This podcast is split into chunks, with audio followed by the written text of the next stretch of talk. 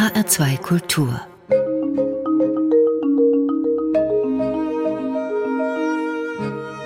Doppelkopf Heute am Tisch mit Susanne Tiggemann, Schauspielerin, Impro-Theaterfrau, Erzählerin, ehemaliger Klinikclown. Gastgeberin ist Juliane Spatz. Herzlich willkommen, Susanne Tiggemann beim HR2 Doppelkopf. Ja, herzlich willkommen.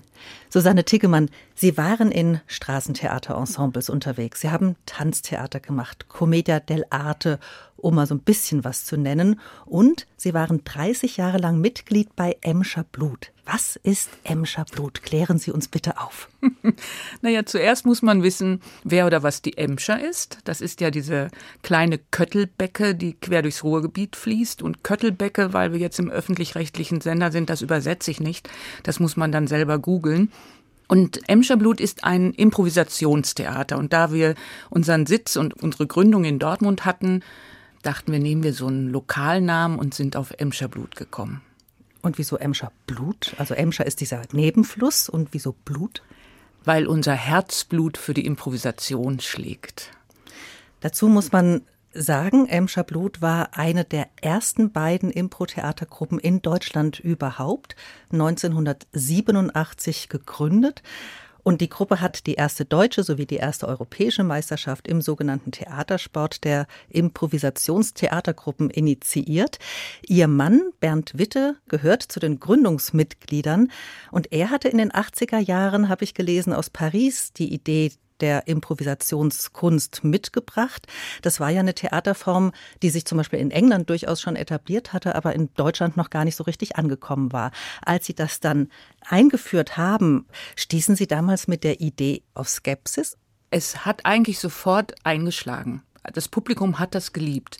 Die erste Veranstaltung, und ich erinnere mich noch, weil da saß ich selber im Publikum, ich war noch nicht Ensemblemitglied, das war ein Zusammenschluss der freien Gruppen in Dortmund und wir haben das allererste Theatersportmatch gemacht. Und es war ein rappelvoller Saal und das Publikum hat gejohlt und getobt und man durfte Rosen werfen und nasse Schwämme. Das war ein Theaterereignis, das hat es bis dahin so nicht gegeben. Und als die Gruppe damals anfing, war auch gar nicht die Idee, dass daraus ein festes Ensemble werden sollte, sondern es war ein Zusammenschluss der freien Gruppen, die für ein Festival eine schöne Eröffnung machen wollte. Aber weil es so viel Spaß macht. Und weil es so toll beim Publikum ankam, haben wir gedacht, das machen wir mal weiter. Lass uns doch mal gucken, was daraus wird. Und ich glaube, dass diese Art, mit einem neuen Projekt anzufangen, die beste ist. Gar nicht so, was braucht der Markt, sondern wo führt es mich hin, wo ist die Neugierde, wo ist die Freude, die Lust am Ausprobieren. Zumindest für meine berufliche Laufbahn kann ich sagen, das war immer der beste Weg. Jetzt könnte man ja ein bisschen provokant sagen, na ja, also bei der Improvisationstheaterkunst, da finden sich all jene, die eben nicht diesen klassischen Schauspiel-Ausbildungsweg gewählt haben, die sich so spontan auf der Bühne halt was ausdenken, aber so richtig Theater ist das ja eigentlich nicht. Was sagen Sie? Ohne Proben ganz nach oben. Das ist so der Impro-Spruch. Es ist ja aus dem Schauspieltraining entstanden. Es gibt kein Schauspiel ohne Improvisation. Selbst wenn feste Rollen erarbeitet werden, und der Regisseur sehr dirigistisch arbeitet, muss doch jeder Schauspieler, jede Schauspielerin über Improvisation einen Zugang zur Rolle finden. Und die Grundlage der Improvisation nach dem Motto, wer hat's erfunden? Es war unter anderem der Keith Johnston. Der hat es aus dem Schauspieltraining entwickelt und hat gemerkt, dass die Schauspieler und Schauspielerinnen in den Proben viel authentischer, viel wacher, viel lebendiger waren und hat dann gedacht, warum bringen wir nicht das auf die Bühne? Warum immer erst ein fertig ganz lang geprobtes Stück. Interessant ist auch, Improvisationstheater wurde auch an manchen Kinder- und Jugendtheatern angeboten, durchgeführt. Die Kollegen Schauspieler und Schauspielerinnen mit der klassischen Ausbildung, die haben dann doch mit ein bisschen mehr Respekt auf uns in der freien Szene geguckt, weil es macht viel Spaß, es macht viel Freude, aber es braucht auch viel Wissen und Können. Wie läuft es denn ab im Pro-Theater? Sie kommen als Schauspielerin, als Schauspieler auf die Bühne ohne Konzept, ohne fertiges Stück und dann? Dann fragt man das Publikum, zum Beispiel, um wen soll es in der Szene gehen oder in welchem Spielstil möchtet ihr die Szene sehen oder einen Musikstil abfragen. Das Publikum darf es sich wünschen. Man hat fünf Sekunden Zeit, naja, sich alles zu überlegen, was man in fünf Sekunden überlegen kann. Und dann geht es los. Und da ist, glaube ich, ganz wichtig zu wissen, das Improvisationstheater Teamsport ist. Also alleine, das gibt es ganz selten. Man macht es besser und lieber mit mehreren, weil es fängt einer an und die anderen können noch relativ entspannt am Rand zugucken und aus dieser Ruhe heraus sieht man, welche Ideen entwickeln sich, was braucht die Szene, was braucht der Kollege, die Kollegin. Und dann ist das wie so eine Perlenkette. Nach und nach reihen sich durch Assoziationen, durch Ideen aufgreifen, durch ein absolutes Ja sagen zu dem, was gerade im Moment passiert. Mit ein bisschen Glück entstehen wunderbare Szenen. Aber man ist nicht ganz allein verantwortlich. Ich persönlich stelle mir das trotzdem unglaublich herausfordernd vor. Ich denke, man muss wahnsinnig spontan, schlagfertig, schnell und wendig im Kopf sein. Was ist, wenn man mal hängt, wenn man keinen Einfall hat? Ja, das ist die große Angst vor der Lehre. Und eigentlich ist es genau diese Lehre, die oft die schönsten Ideen gebiert. Es braucht Spontanität, aber es braucht vor allen Dingen die Lust, sich diesem Risiko auszusetzen, sich dessen bewusst zu sein, ich habe keinen doppelten Boden, es passiert gerade jetzt in dem Moment. Das muss man aushalten können. Wenn einen das zu sehr stresst, dann ist das die falsche Kunstform. Es ist aufregend und es ist eine Herausforderung, aber andererseits, es ist so unglaublich fantastisch, wenn mit dem Publikum zusammen genau in dem Moment eine kleine Szene oder ein Gedicht oder ein Lied aus dem Moment entsteht. Das ist Leben pur. Also jeder Abend ein Überraschungspaket. Auf jeden Fall. Jetzt haben Sie vorhin gesagt, man muss ja trotzdem was mitbringen als Schauspielerin, als Schauspieler. Was muss man mitbringen? Also auf unsere Gruppe bezogen, Emscher Blut, wir waren ein ganz bunt gemischter Haufen. Alle aus dem Bereich Kleinkunst, da gab es Clowns, da gab's Pantomimen, da gab's Leute mit Straßentheatererfahrung, Kindertheater, ausgebildete Musiker und auch eine richtig, eine richtig ausgebildete Schauspielerin. Und je bunter sich so ein Ensemble mischt, desto besser können die unterschiedlichen Talente auch eingebracht werden.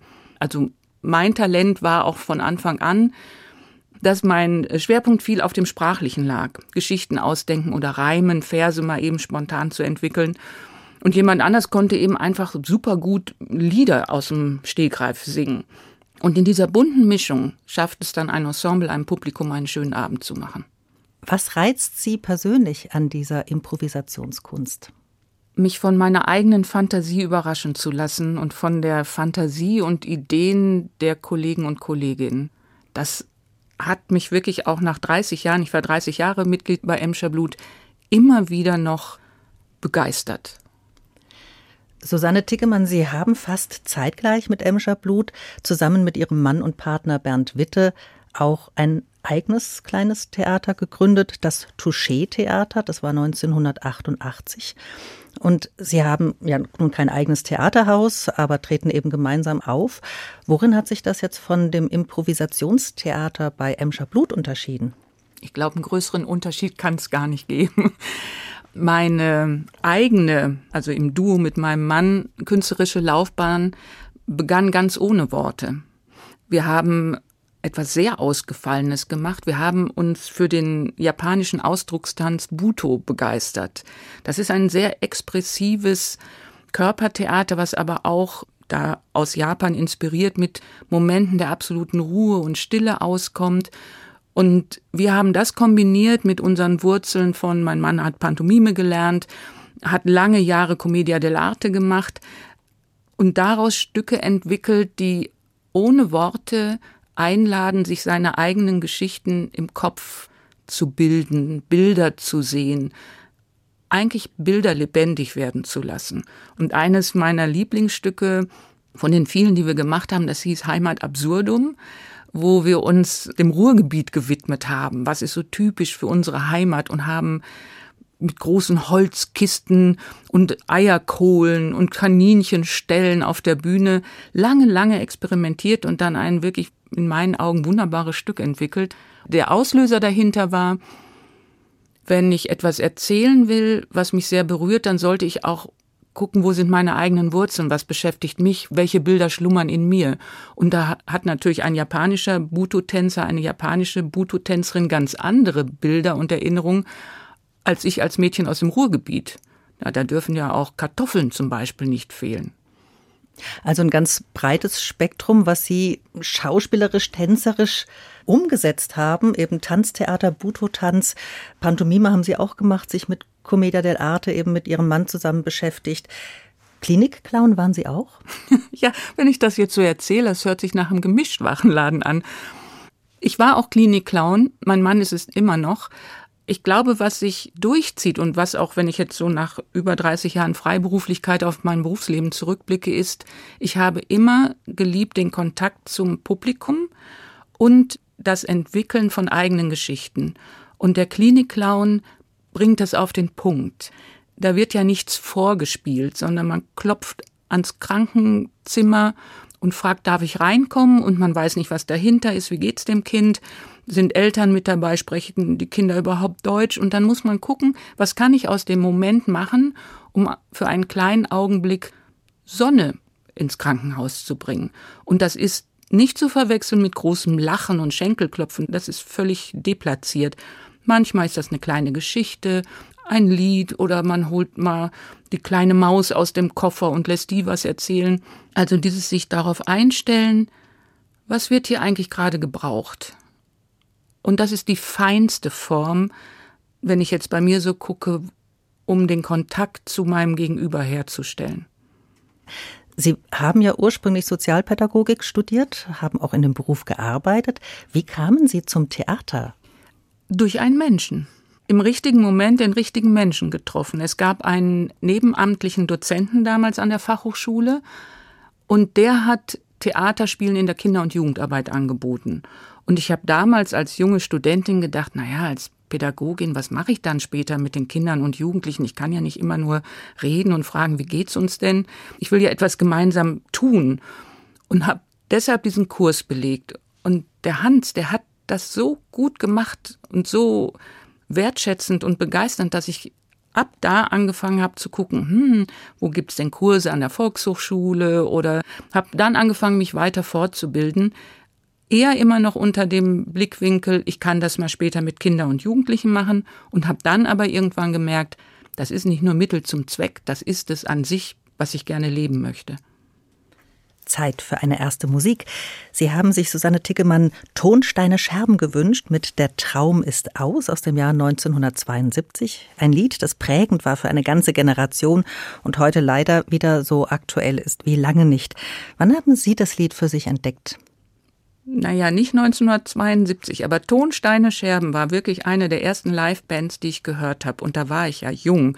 Ich bin Jahrgang 59, kann mich jetzt mal hier outen mich hat diese Energie und dieses Engagement und diese Absolutheit der Gruppe völlig begeistert und bis heute, ich höre die immer noch gerne, auch Rio Reiser nachher als Solokünstler, er ist leider viel zu früh gestorben.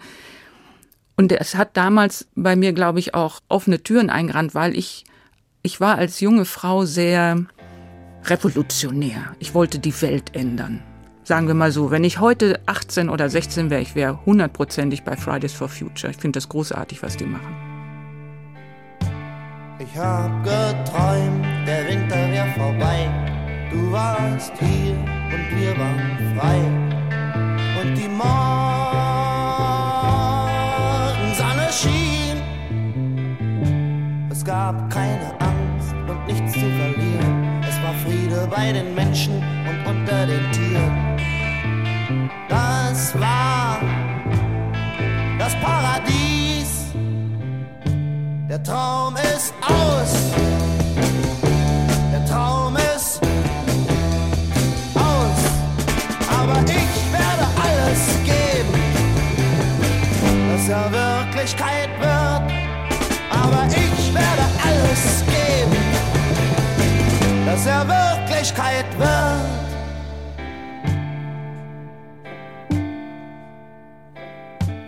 Ich hab geträumt, der Krieg wär vorbei. Du warst hier und wir waren frei. Und die Morgensonne schien. Alle Türen waren offen, die Gefängnisse leer. Es gab keine Waffen und keine Kriege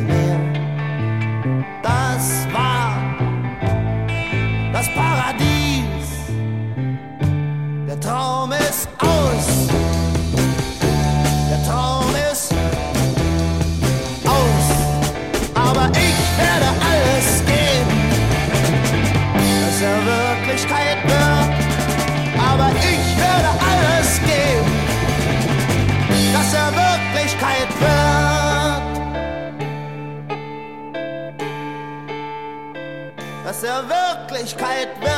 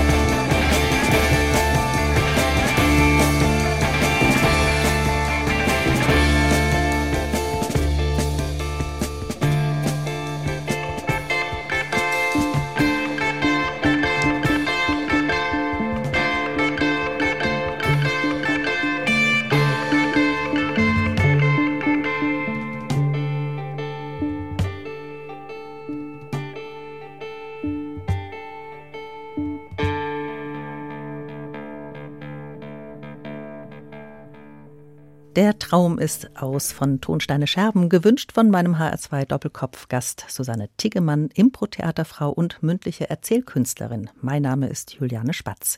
Wir haben eben Susanne Tiggemann über ihre Anfänge als Theaterfrau gesprochen.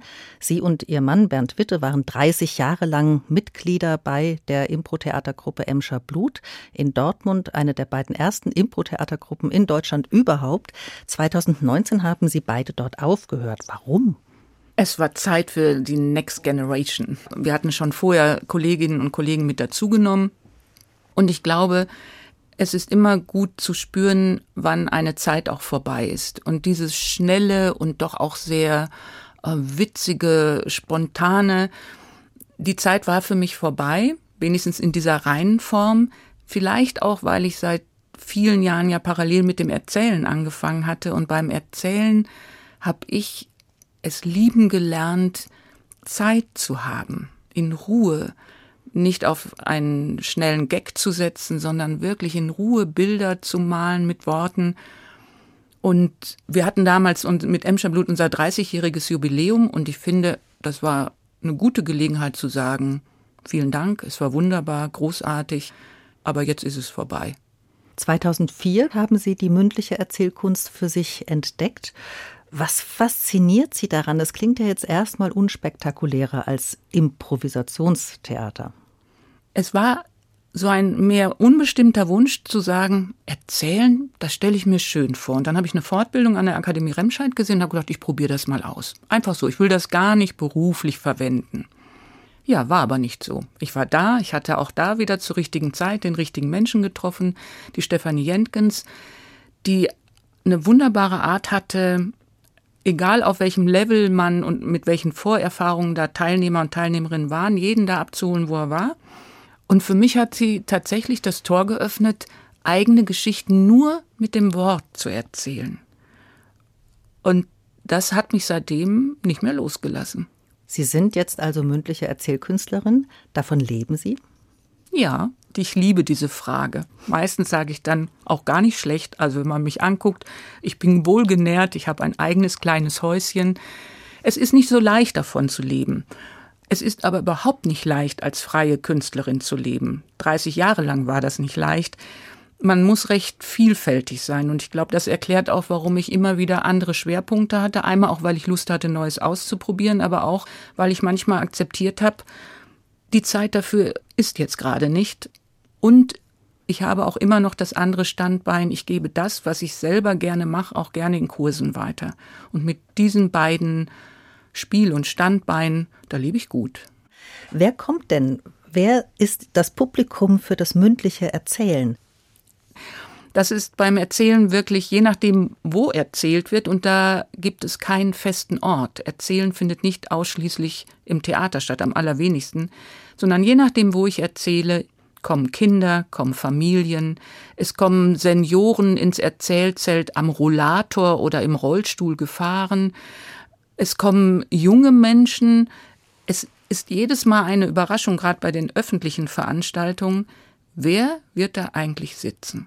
Aber das mündliche Erzählen hat sein Publikum. Ja. Und doch teilen Sie ja mit Ihren KollegInnen das Los in dieser Erzählszene, aber die ist auch recht überschaubar, bekannt zu sein. Aber darüber hinaus ist es eher schwieriger. Die Feuilletons, die Kulturredaktionen, die nehmen das mündliche Erzählen, wenn überhaupt, dann nur am Rande wahr. Ärgert Sie das? Ach, was soll es mich ärgern? Ich nehme es mal mit Gelassenheit. Es ist einfach schade, dass die Erzählkunst nicht als Erzählkunst wahrgenommen wird, sondern tatsächlich oft so ein bisschen abgetan wird. Ach, da ist so eine Märchenoma im Lehnstuhl am besten noch. Geht mir sogar manchmal so, ich komme in Kindergarten oder in eine Bibliothek und soll erzählen und dann haben die Mitarbeiterinnen das richtig schön vorbereitet und dann steht da ein Lehnstuhl und eine Stehlampe und ich sage, hm, das ist aber schön, brauche ich aber nicht, weil ich bewege mich. Daran scheitert es, glaube ich, dass die Medien das Erzählen mehr in so eine private Ecke tun. Ärgern tut mich das nicht. Es ist schade und ich glaube auch, es wird sich ändern, weil es kommen viele neue, wirklich begabte, junge Erzähler und Erzählerinnen, die nachwachsen. Und es ist eine Kunstform, eine der ältesten, die es überhaupt gibt. Ja, Geschichten, wenn wir die alten Mythen, die Epen uns anschauen. Das Erzählen wird seinen Platz finden. Unter anderem ja hier im Radio, was ja schön ist. Was macht denn modernes mündliches Erzählen aus? Ich denke manchmal, vielleicht hängt es auch damit zusammen, dass dieses mündliche Erzählen so, so ein verstaubtes Image hat, weil ja viel Märchen auch erzählt werden und das ja auch eine immer wieder auftauchende Kritik ist, dass da so überkommene alte Weltbilder vermittelt werden. Heute ist die Erzählkunst dadurch geprägt, dass es viele Kollegen und Kolleginnen gibt, die ihren ganz eigenen Zugang zu den Geschichten haben sozusagen, die geben nicht die Glut weiter, sondern das Feuer. Die suchen ihren eigenen Zugang. Wie möchte ich diese Geschichte erzählen? Nehme ich Dinge mit dazu? Vielleicht ähm, Requisiten, Mimik, Gestik. Wie interpretiere ich die? Frage ich mich auch, warum braucht die Gesellschaft heutzutage diese Geschichte? Das ist ja noch mal einen Tacken weiter gedacht als nur, warum möchte ich diese Geschichte erzählen? Wie möchte ich diese Geschichte erzählen? Möchte ich die mit biografischen Elementen verweben? Und da merkt man schon, mein Zugang zum Erzählen ist weit entfernt vom wortgetreuen Grimm-Märchen erzählen, was auch seinen Reiz hat und was wunderbar ist. Aber Kunst ist etwas Lebendiges und darf sich verändern und man muss ausprobieren und da passiert im Moment sehr, sehr viel. Hat die Erzählerin, hat der Erzähler eine Verantwortung? Ja, jeder Künstler hat eine Verantwortung. Also selbst wenn ich ein ganz klassisches Märchen erzähle, die Verantwortung fängt ja schon an bei der Auswahl der Geschichte und dann zu gucken, ist es die passende Geschichte für die Kinder oder für die Erwachsenen, die da gerade sitzen. Bei Kindern ist die Verantwortung noch größer, weil Geschichten vermitteln Werte, ohne moralisch zu sein.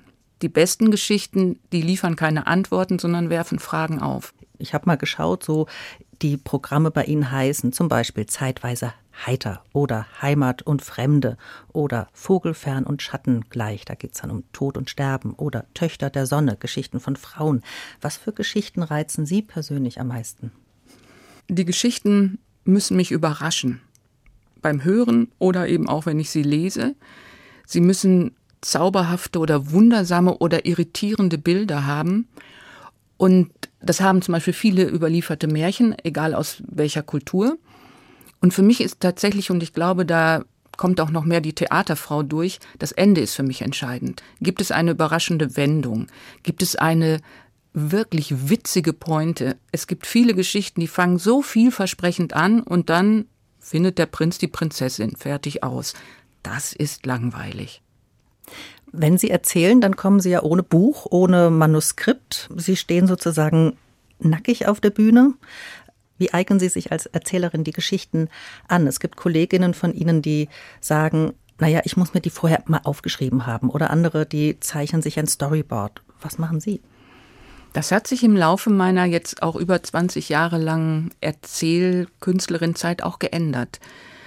Mittlerweile ist es wirklich so, ich lese mir die erst ein, zweimal laut vor und dann male ich die und ich kann gar nicht malen. Also ich male ganz furchtbar, aber im Malen gehe ich ja wie in so einem Film durch die Geschichte durch und entdecke dabei oft kleine Elemente, die die ich in den Wörtern nicht gefunden hätte. Es hängt ja schon davon ab, welche Farbe wähle ich denn oder welches Symbol nutze ich, um irgendetwas zu malen.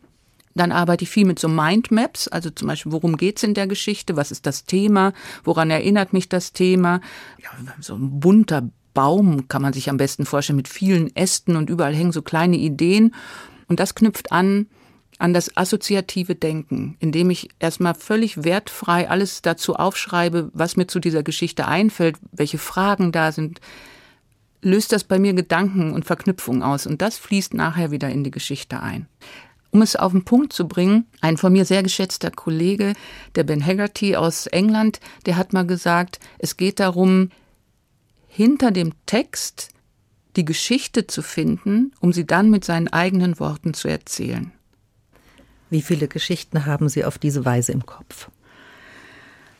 Na, mittlerweile ist mein Repertoire wirklich groß. Ich denke, das sind über 200 Geschichten und viele davon, da könnten Sie mich mitten in der Nacht wecken und ich erzähle sie und andere, die schlummern, die müsste ich dann doch erst noch mal, bevor ich sie vor Publikum erzähle, meinem Hund erzählen. Es gibt ja verschiedene Ausbildungswege zur Erzählerin. Bei der Universität der Künste in Berlin zum Beispiel kann man einen Zertifikatskurs belegen. Beim Verband der Erzählerinnen und Erzähler kann man eine Ausbildung machen an der Akademie Remscheid und noch weitere. Aber Erzählerin, Erzähler ist kein geschützter Beruf. Würden Sie es begrüßen, wenn sich das ändert? Ja, ich würde begrüßen, wenn Erzähler und Erzählerin als Beruf anerkannt würde, als Künstler, als künstlerische Tätigkeit. Ob man dafür unbedingt einen Stempel braucht oder ein Diplom, was man sich an die Wand hängt, das weiß ich nicht. Aber dass mehr Wertschätzung und Akzeptanz da ist, das würde ich mir wünschen. Und jede Ausbildungsstätte, die das Erzählen fördert, verbreitert ja auch die Menge an Erzählerinnen und Erzählern. Und das begrüße ich sehr. Susanne Tickemann, was muss denn aus Ihrer Sicht eine gute Erzählerin mitbringen? Welche Talente, welche Fähigkeiten, welches Wissen braucht sie auch? Zuallererst, glaube ich, sollte es die Liebe zu den Geschichten sein. Man muss sich ein Repertoire aufbauen, man sollte wissen, wie arbeite ich mit Stimme, welche Worte machen eine Geschichte lebendig. Man muss ein Gefühl haben, was erzählt der Körper mit, weil auch wenn ich sehr ruhig oder episch erzähle, der Körper erzählt immer mit. Also eine Bewusstheit für das, was ich da gerade tue. Und was ich jetzt sage, das sind eher Dinge, die die Bühnenerzählerin angeht. Menschen, die im pädagogischen Bereich für Kinder erzählen. Da gibt's ganz andere Kriterien. Die sollten ihre Freude und ihre Begeisterung für Geschichten, für das gesprochene Wort an die Kinder weitergeben. Und alle Technik, die ist da vernachlässigbar, sondern das ist ein gemeinsames Erleben, mit den Kindern, so wie auch wenn man mit Kindern singt, man braucht keine Gesangsausbildung. Es ist schön, wenn man gut singen kann, aber man darf auch schief und krumm singen. Aber man sollte mit Kindern singen und man sollte Kindern Geschichten erzählen.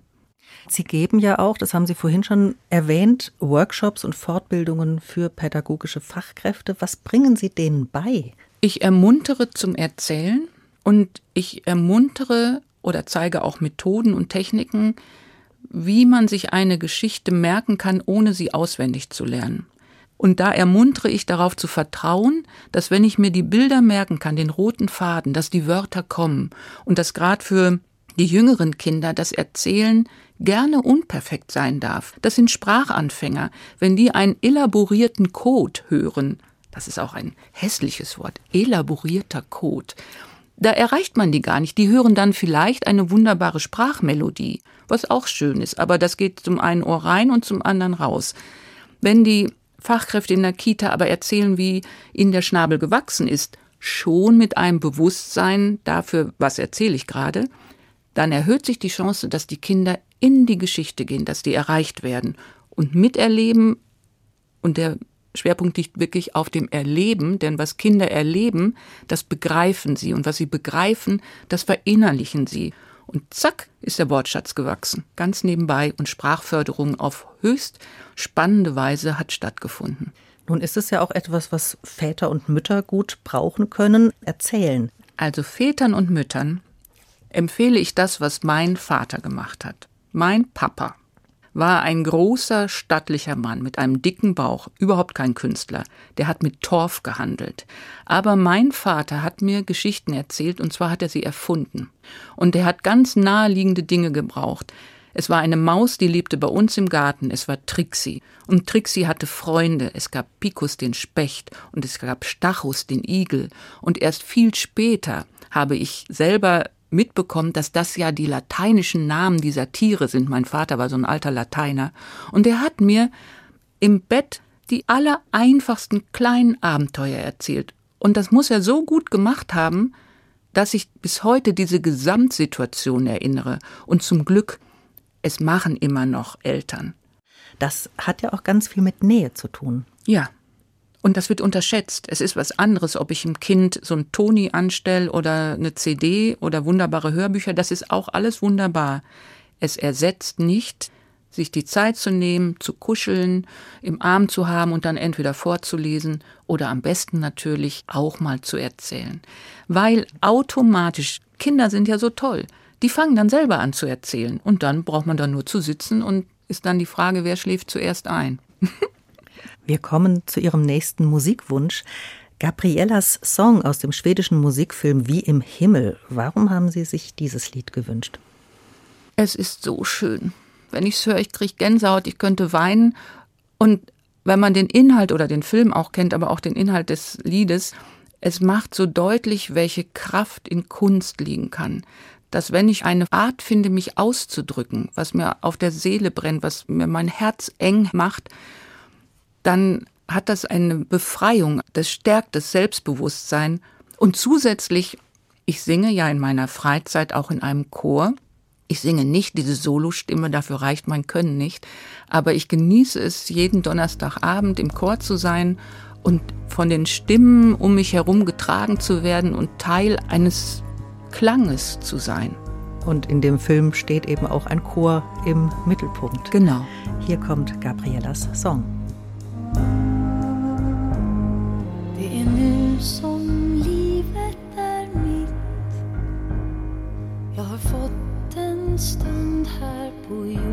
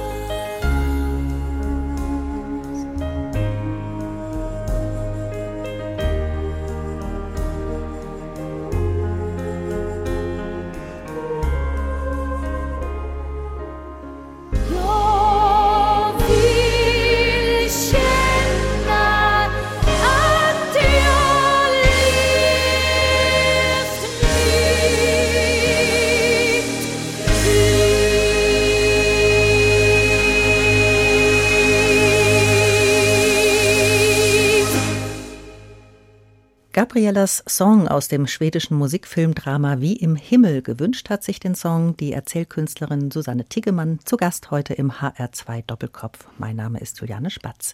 Es gibt da eine Zeile in dem Lied, die lautet in etwa Alle Zeit, die mir verbleibt, will ich leben, wie ich will. Also es geht um Selbstbestimmung. Susanne Tickemann, Sie haben es vorhin gesagt, Sie sind 1959 geboren. Und wenn ich mir Ihren beruflichen Weg so anschaue, von der Sozialpädagogin über Tanz und Klinikclown und Improvisationstheater hin zum freien mündlichen Erzählen, das ist ja ein Weg, der auch berufliches mit privatem, zumindest von außen betrachtet, wunderbar verbindet. Das sieht nach einem sehr selbstbestimmten Leben aus. Wie würden Sie es bezeichnen? Ich glaube, ich bin meinem Herzen gefolgt. Und das hat viel mit Selbstbestimmtheit zu tun. Und um auch diesen Begriff mal zu nennen, der im Moment so viel unterwegs ist, es hat auch etwas mit Freiheit zu tun. Ich hatte auch die Freiheit, in einem Land zu leben, wo das möglich war, wo ich meinen Weg gehen konnte. Ich hatte Eltern, die das mit unterstützt haben. Und wenn ich jetzt so zurückblicke, ich bereue da nichts. Das war nicht immer leicht, aber wer sagt denn auch, dass das Leben immer leicht sein muss? Und gerade als Künstlerin habe ich auch oft Situationen genutzt, die jedem Menschen passieren. Man verliert einen geliebten Menschen, Dinge verändern sich, aber diesen Schmerz auch zu nutzen, um ihm eine Gestalt zu geben. Das ist auch eine Aufgabe von Kunst, sich auszudrücken. Und das ist, glaube ich, auch ein Beweggrund, warum mich dieser Beruf so begeistert. Wenn Sie heute vor Publikum stehen, wen hat das Publikum vor sich? Vor allem die mündliche Erzählerin oder die Theaterfrau? Oder lässt sich das vielleicht auch gar nicht so trennen? Ich hoffe, das Publikum hat Susanne vor Augen. Und es war auch ein Prozess.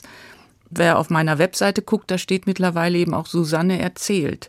Weil es ist, glaube ich, tatsächlich das Erzählen hat mich immer mehr dazu gebracht, auch ganz klar zu spüren, es braucht nicht viel. Es braucht eigentlich nur eine Geschichte, die erzählt werden will. Ich bin das in dem Fall, ich habe die ausgewählt, ich habe sie bearbeitet und es braucht Menschen, die zuhören. Und dann gehen wir gemeinsam auf die Reise.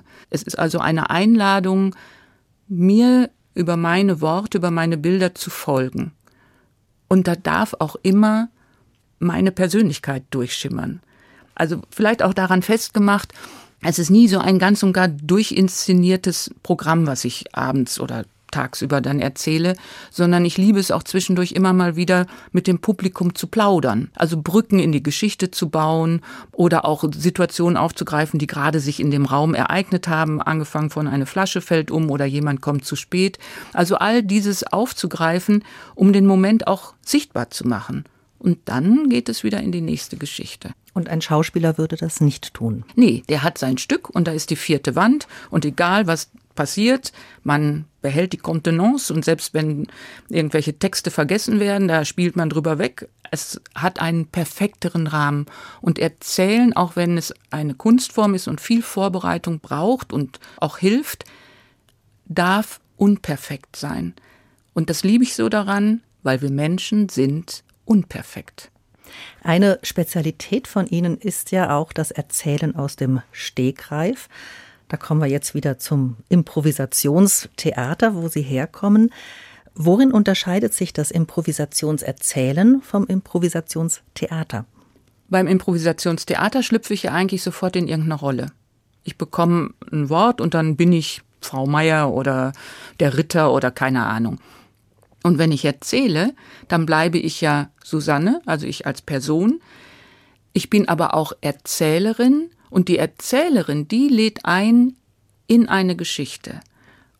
Und bei den Stegreifgeschichten, bei den improvisierten Geschichten bekommt das Publikum eher mit, wie sich dieser sogenannte rote Faden spinnt.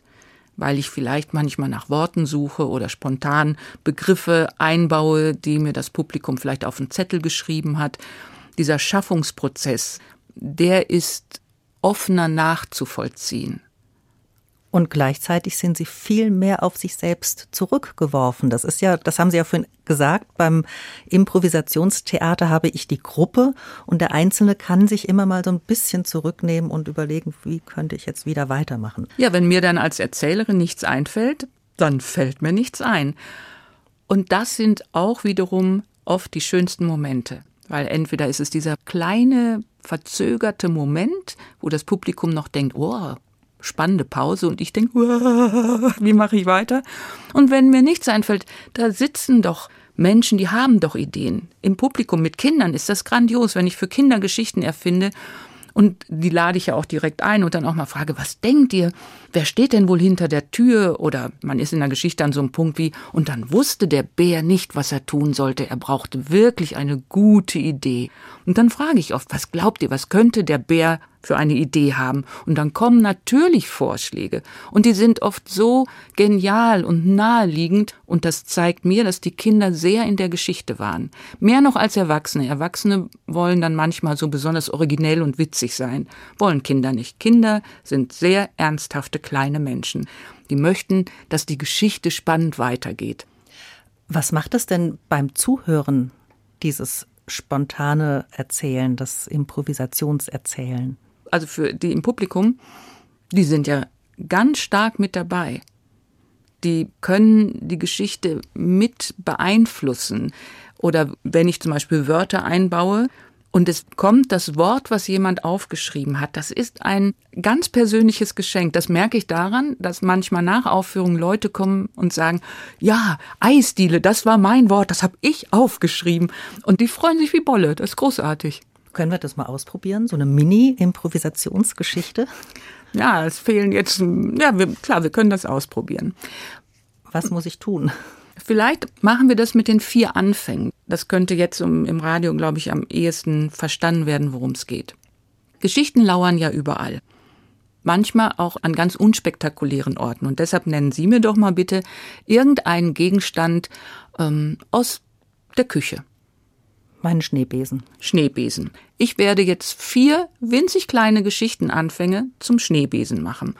Und beim Hören gibt es vielleicht schon eine, einen Geschichtenanfang, der besonders neugierig macht. Den gut merken. Schneebesen, die erste. Oma Hilde ging in die Küche. Morgen war ihr neunzigster Geburtstag und sie würde Stachelbeer-Baiser-Kuchen machen und weil sie eine altmodische Frau war, schlug sie das Eischnee mit dem Schneebesen. Schneebesen, die zweite. Hm, ich bin heute so quirlig. Ach, was bin ich so quirlig? Morgen gleich kommt der Koch und dann wird er mich schlagen. Ja, schlag mich, schlag mich. Schneebesen, die dritte. Wir schreiben das Jahr 2085. Vom Planeten Alpha Omega 712 landet ein UFO auf Terra. Die Aliens lassen die Ladeklappe hinunter und sehen als erstes Schneebesen die vierte. Er hatte nur einen einzigen Traum.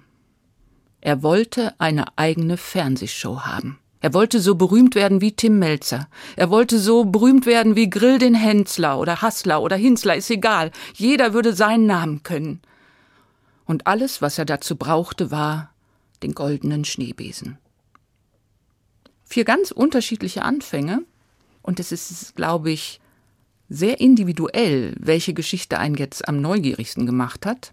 Und ich lade jetzt die Hörer und Hörerinnen zu Hause ein, sich für ihren Favoriten zu entscheiden und sich selbst zu überlegen, wie die Geschichte weitergehen könnte.